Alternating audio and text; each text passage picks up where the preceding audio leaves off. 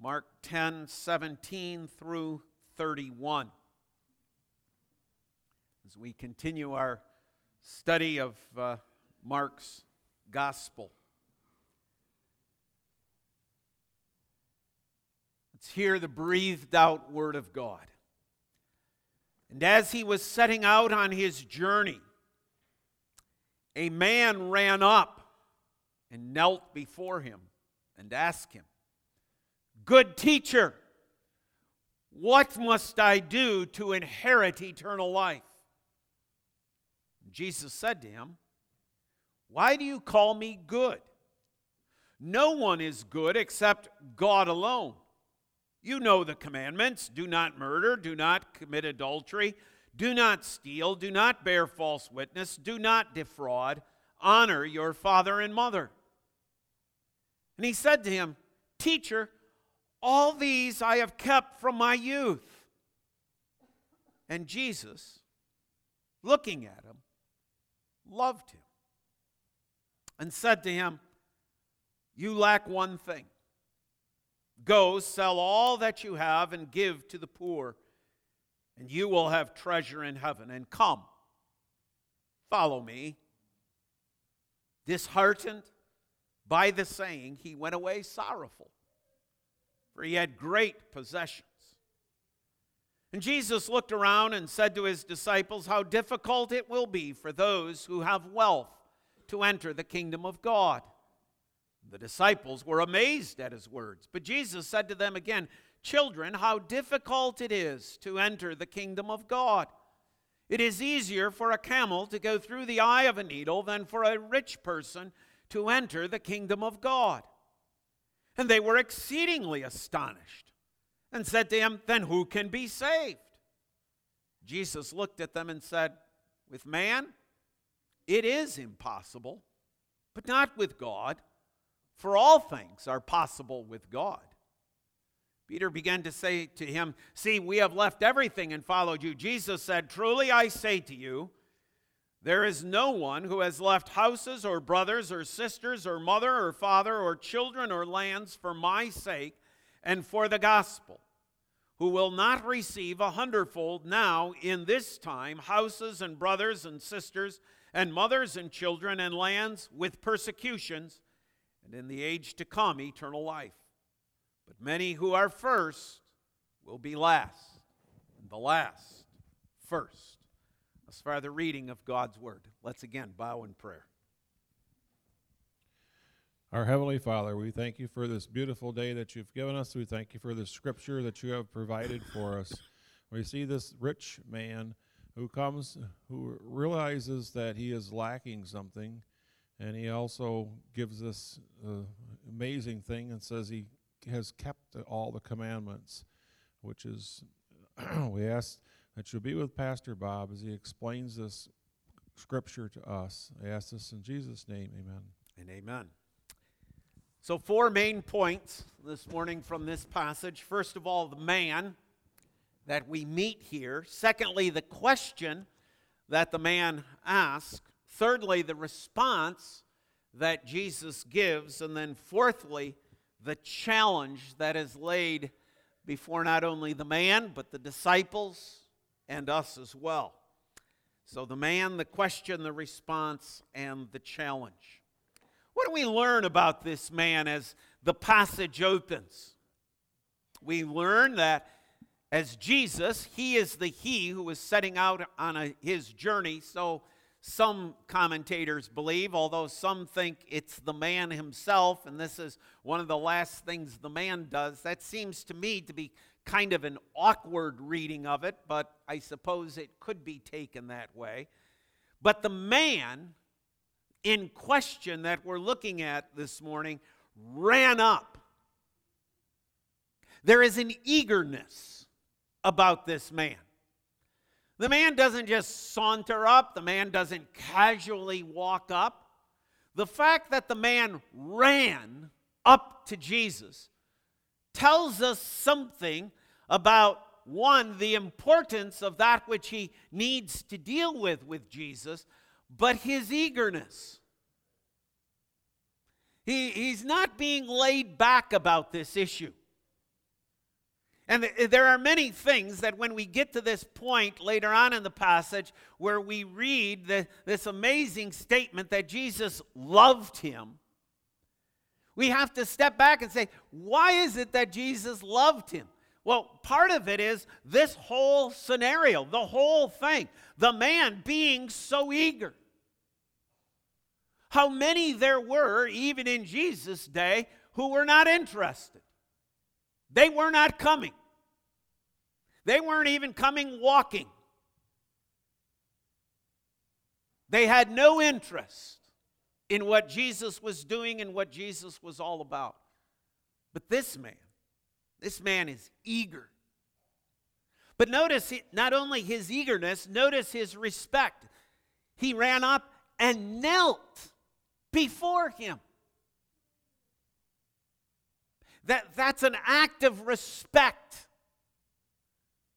It, it's an act of signifying that he understands Jesus in some way has authority.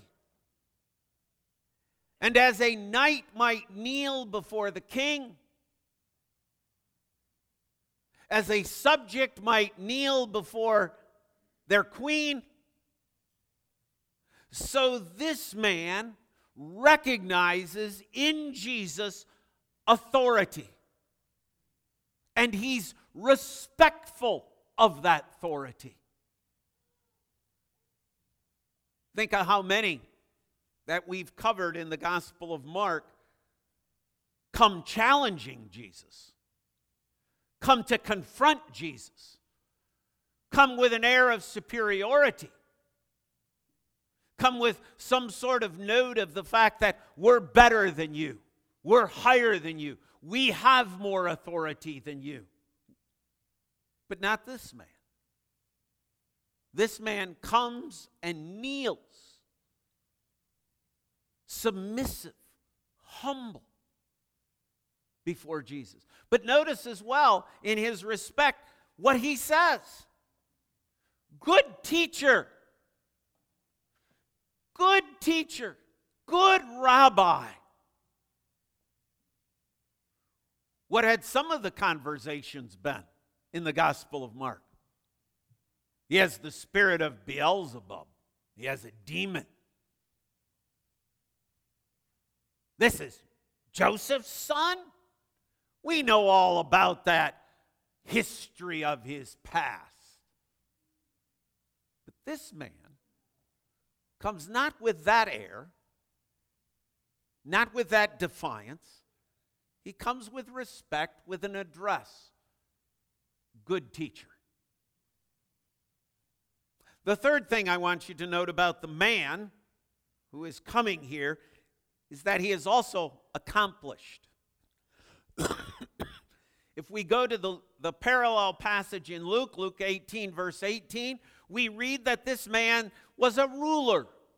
This man also had authority. This man had a position.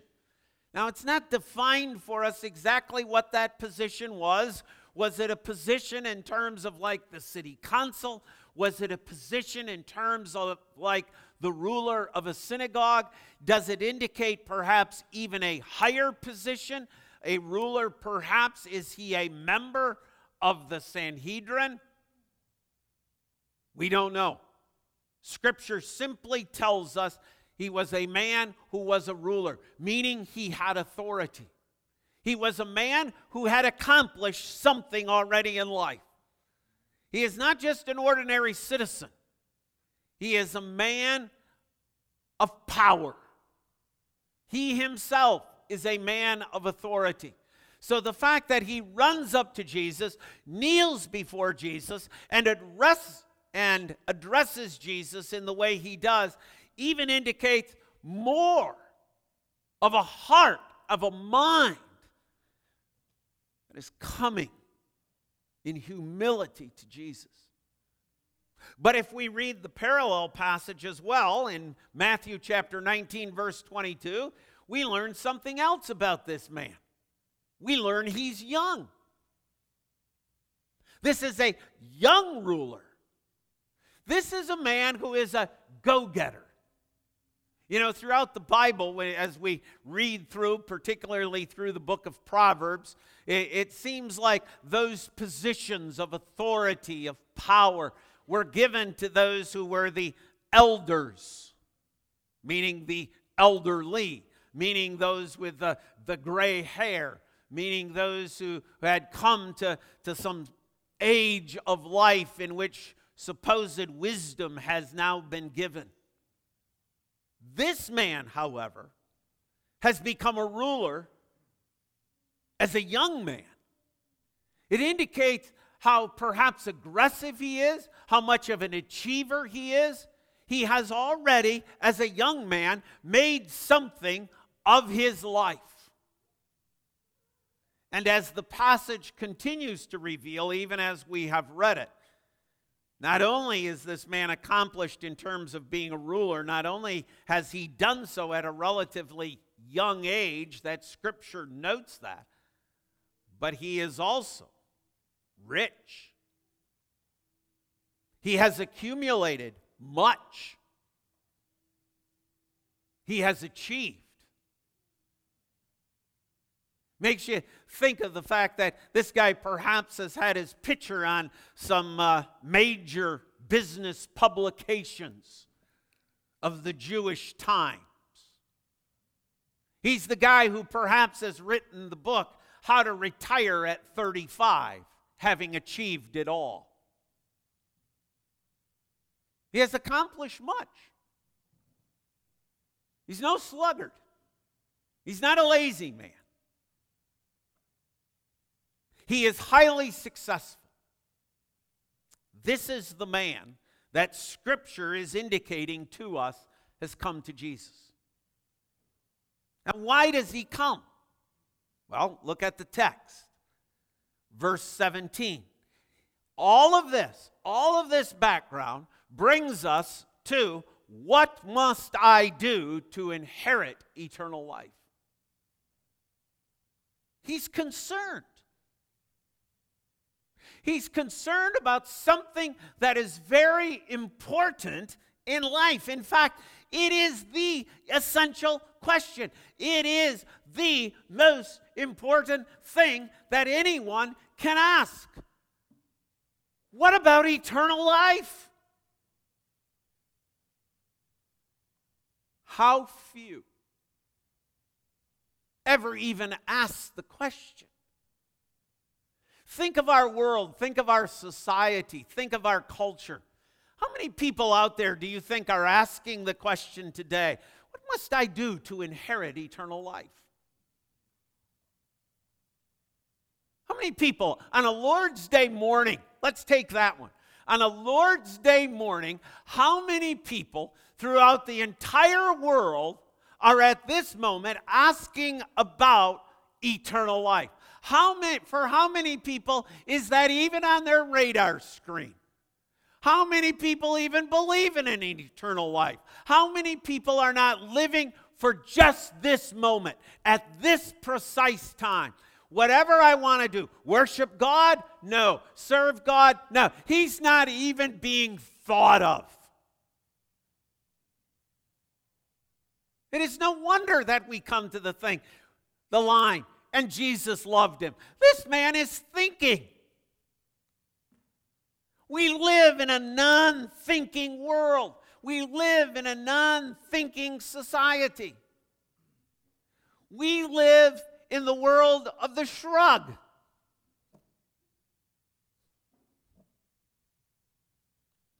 People can't even form anymore. I don't know. They just shrug because you talk to them about spiritual matters in life, it's like we're the space shuttle because they don't get it.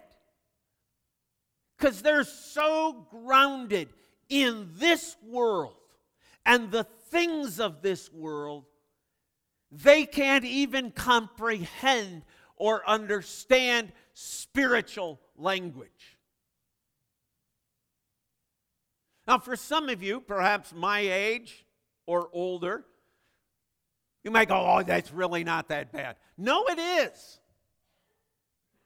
We have lived with a couple of generations now of people who have been educated not to think. We don't have to think anymore. We don't even have to think about how to prepare our food, do we? We just take it from a refrigerator, put it in a machine, push a button, and we have it made for us. Now, on one level, that's wonderful, it's convenient, it's helpful. But you see, it's, it's a picture of our world spiritually. Doesn't think. This man is concerned. How few ask, how few care, how few are even aware that at the moment of their death, they face either eternal life or eternal damnation. This man is concerned. What must I do? The second thing that that question points out is this he has not found the answer. You don't ask the question if you already know the answer. Meaning, the fact that he is a young, rich ruler has not answered the question. That's pretty perceptive of this guy. Because you see, even the disciples, as we read the passage, are astonished with Jesus' answer. Why?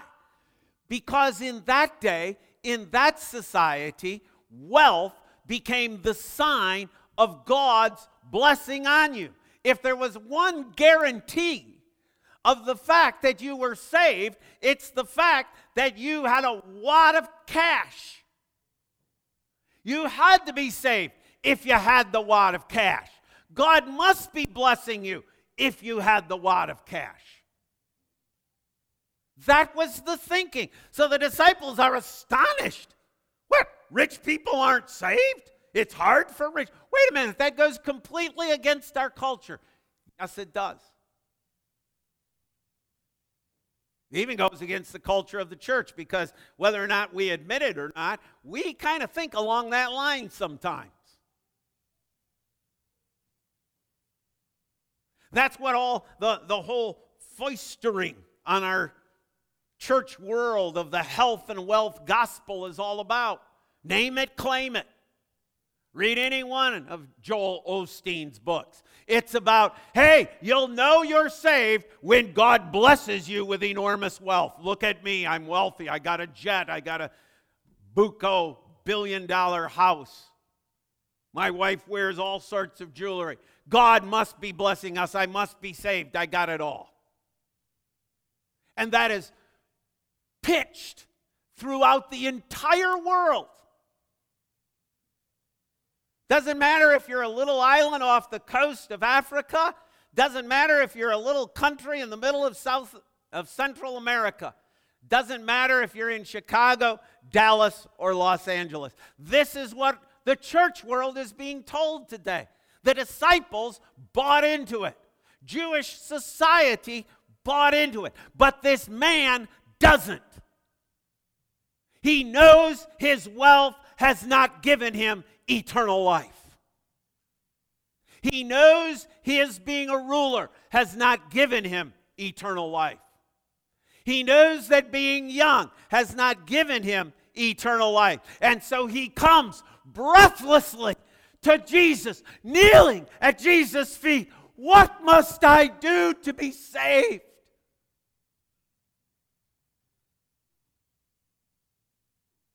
It's a good question.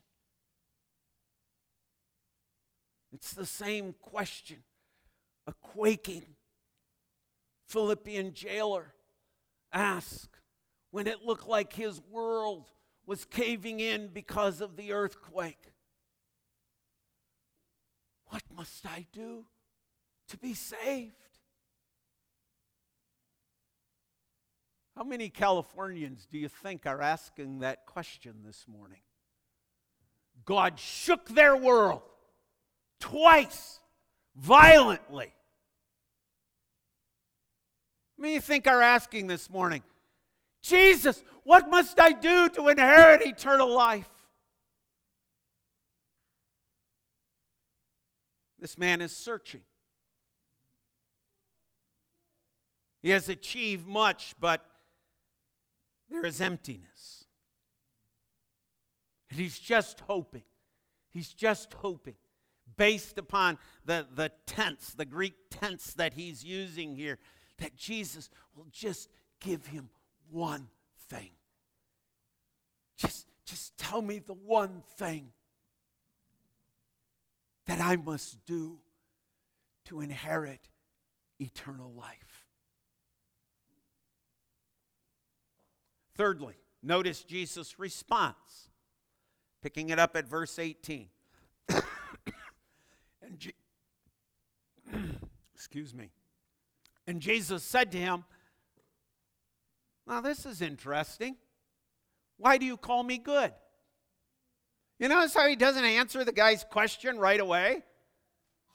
Ah, oh, you got a great question. Let me get to the question. Let me answer the question. He first pauses and says, Wait a minute, you made a statement. Your first words, the first, your address. You, you ran up to me and said, Good teacher. Jesus' question, why did, why did you call me good?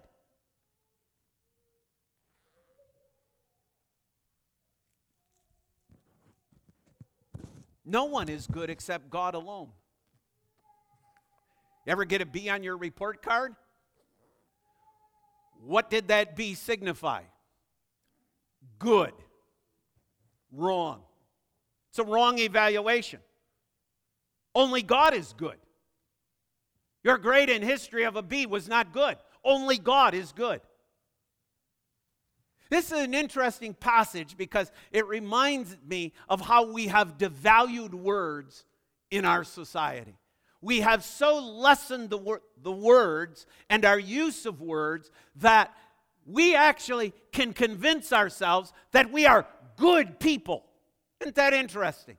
Well, that I, I don't understand. You know, that he was such a good person. No, good is God. Only God is good. That's what Jesus said. No one is good but God.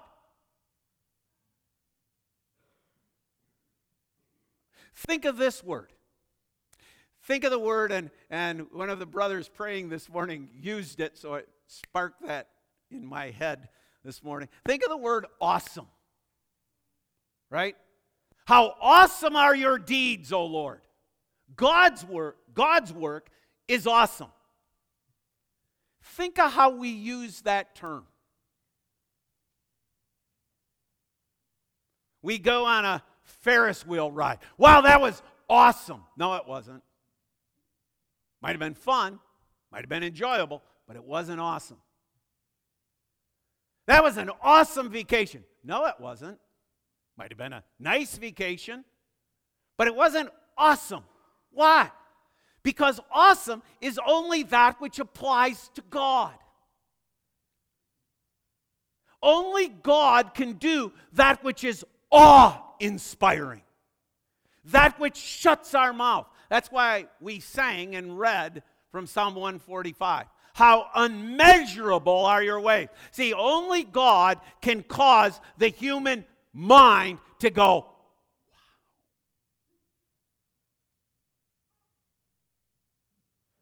But you see, we've trivialized life.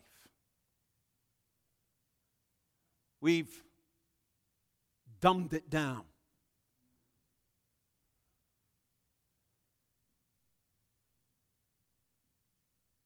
So I can get a B and still be good. I can still be godlike and get a B. God's a B. Sometimes God shows up as an A, but most of the time God is a B. Good. And I know you're thinking, hey, Bobby, I think maybe you're taking this too far. I don't think so. Not based upon what Jesus says to this guy. He doesn't, the guy's got the question about eternal life, and Jesus is like, hold it, we got to define a term first of all. You came running to me saying I was a good teacher. Did you mean that? Did you really mean the term, the word that you used? The first expression out of your mouth? Do you really see that I am God? Are you really willing to acknowledge that? Are you really willing to look at my face, to hear my words, to see what I am going to do, and to acknowledge that I am God? See, this is where it all comes down to, isn't it? See, this may seem like semantics, but it's really about who is Jesus. If I'm a good teacher, then I am God. It's interesting as well that Jesus doesn't wait for an answer. He just prods. He just puts it before the guy. Are you really willing to hear the answer to your question not from a rabbi, not from a teacher, but are you willing to hear God's answer?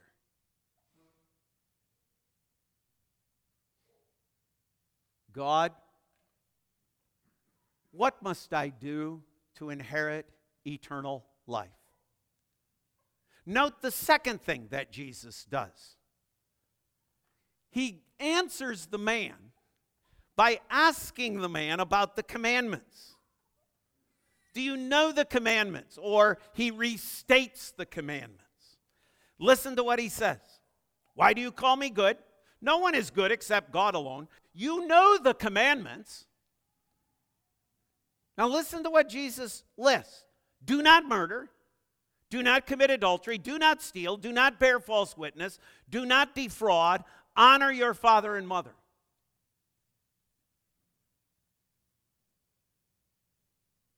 What must I do to inherit eternal life? God, do you know the commandments?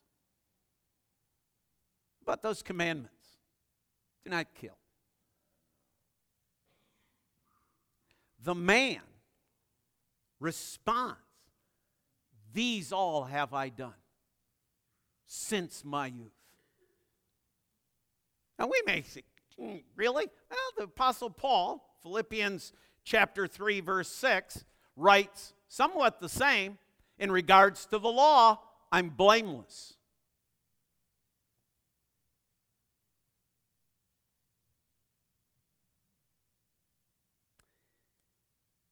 Notice Jesus' silence.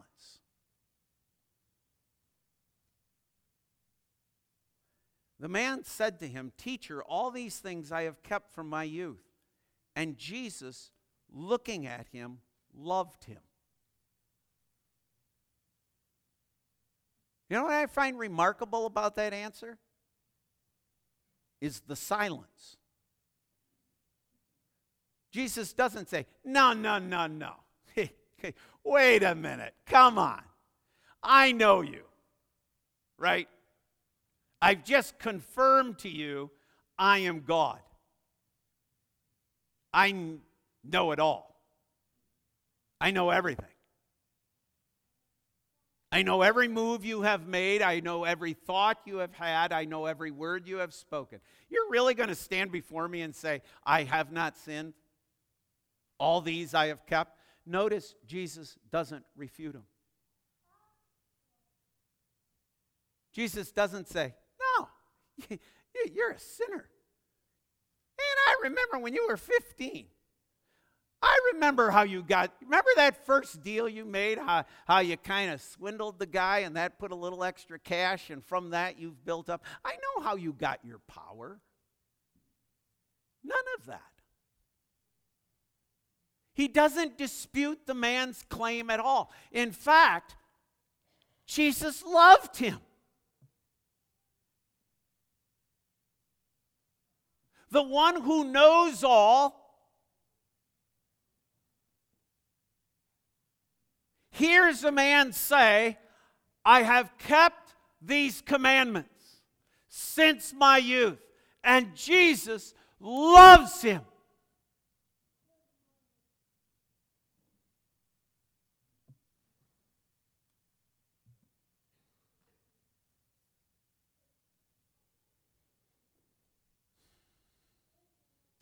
Jesus isn't arguing.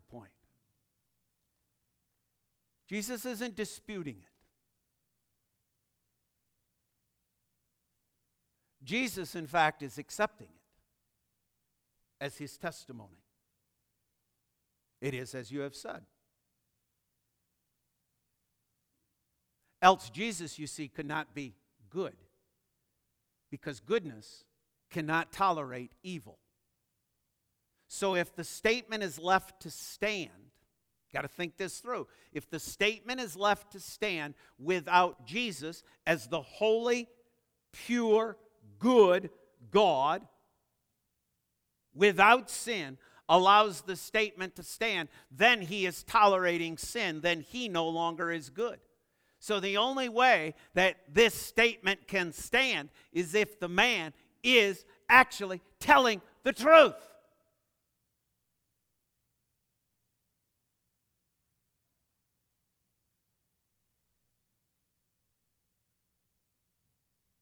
Jesus loved him.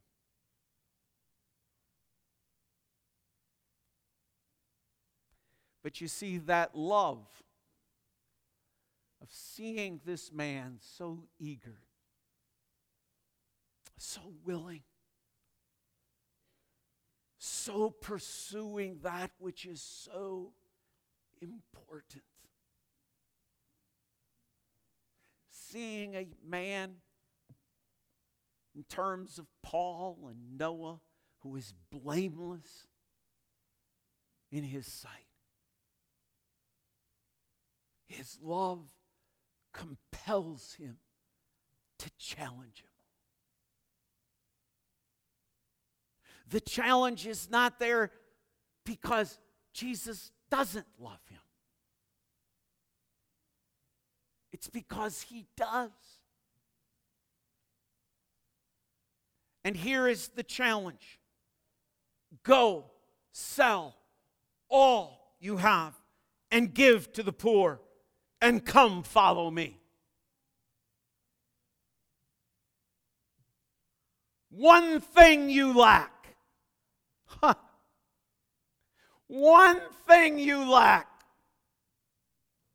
Not many things you lack, not multiple things you lack. Remember what the man, the, the, remember what I said about the verb tense that the man uses? He's waiting for the one thing. Here it is. One thing you lack. Let me boil it down for you, rich young man.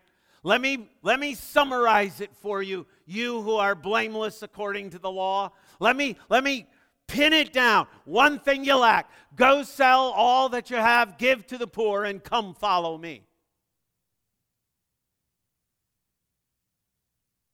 Why is that the one thing for this man? Because you remember, remember the Philippian jailer? What must I do to be saved? Believe on the Lord Jesus Christ, and thou shalt be saved. Paul doesn't say, go sell all you have, give to the poor, and come follow Jesus. Why to this man is this the response of Jesus?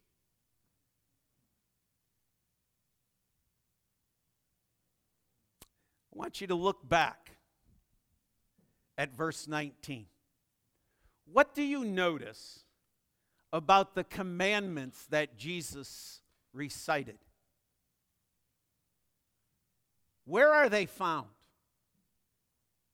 Or you say the Ten Commandments. What part of the Ten Commandments? Second table of the law, aren't they?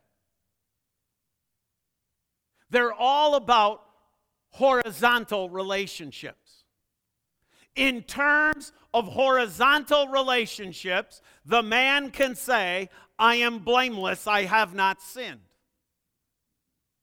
What is Jesus doing with his response? He's pointing the man to the first table of the law. How do we know that? Because the response of the man. He's disheartened. A black cloud literally forms over his face. His face drops. A storm cloud continues to hover over his life. He is like, oh, oh, I'm not going to do that. Because you see, there was an idol in this man's life. This man's problem was not the second table of the law. This man's problem was the priority of the first table of the law. This man's issue was with God Himself. What must I do to be saved? Why is he asking the question? Because he has pursued all of the horizontal means by which that could be accomplished. In his wealth, in his power, in his obedience to that second table of the law, he has done all possible. But in regards to his relationship with God,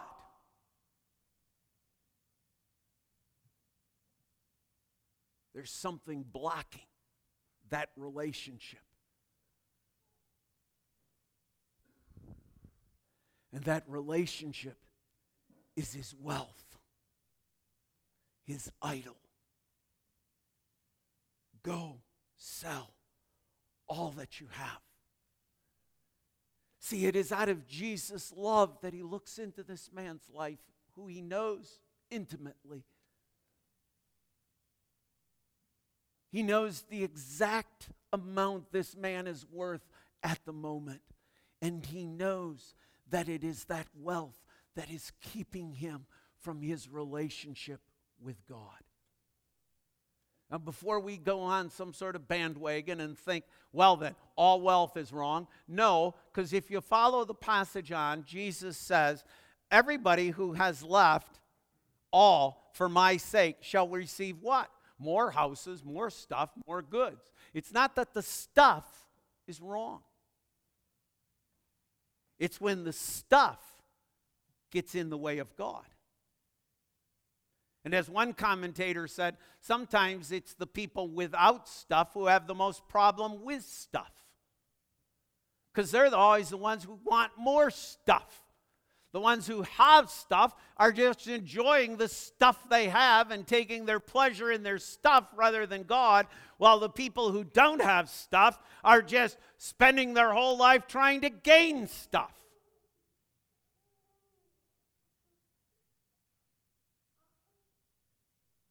But this man's wealth, you see, stood in the way. And notice how vital that is. Is that just a little, eh, you get a little less dose of heaven? I'm still going to get there if I've got idols. I'll still make it. It'll just be a little less. But I'll still get through the pearly gates. I'll still get eternal life. The way Jesus is answering the question is you better stop thinking that way. The importance of Jesus' response is this whatever stands in the way between you and your relationship to God had better be removed. That idol needs to be torn down. That idol needs to be gotten rid of. For that idol is keeping you from eternal life. The man's question is, What must I do to inherit eternal life? Not what must I do to inherit some form of eternal life, some degree of eternal life. The very question of what must I do is I must love God with all of my heart, with all of my soul, with all of my strength. I cannot love my stuff. Whether it's the wealth and the goods, whether it's the prestige, prestige, whether it's the honor, whether it's the power, whether it's the youngness and fitness, whether it's my abilities and talents, it doesn't matter. Whatever stands in the way of my relationship with God. Go, sell it, give it away, follow Christ. See, this man's confidence, this man's confidence was in his stuff. And he was unwilling to part with that which stood between him and good God, holy God, pure God.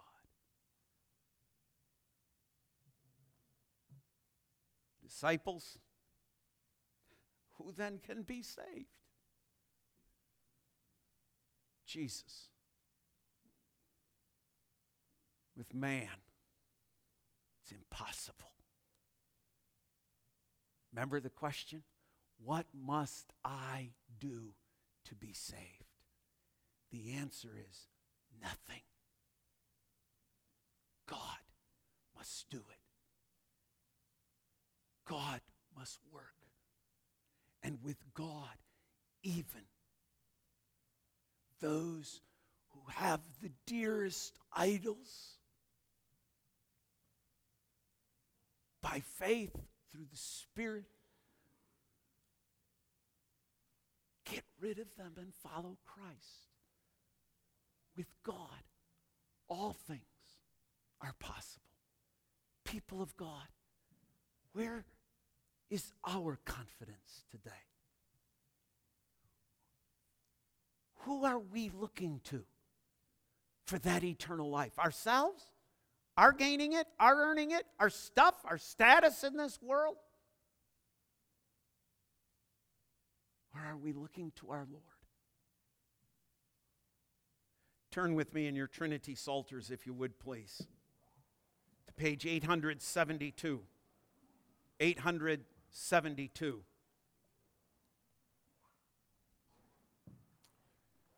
It's not scripture, so I'm allowed to change the question. but I'd ask you to stand. Page 872. Stand, please.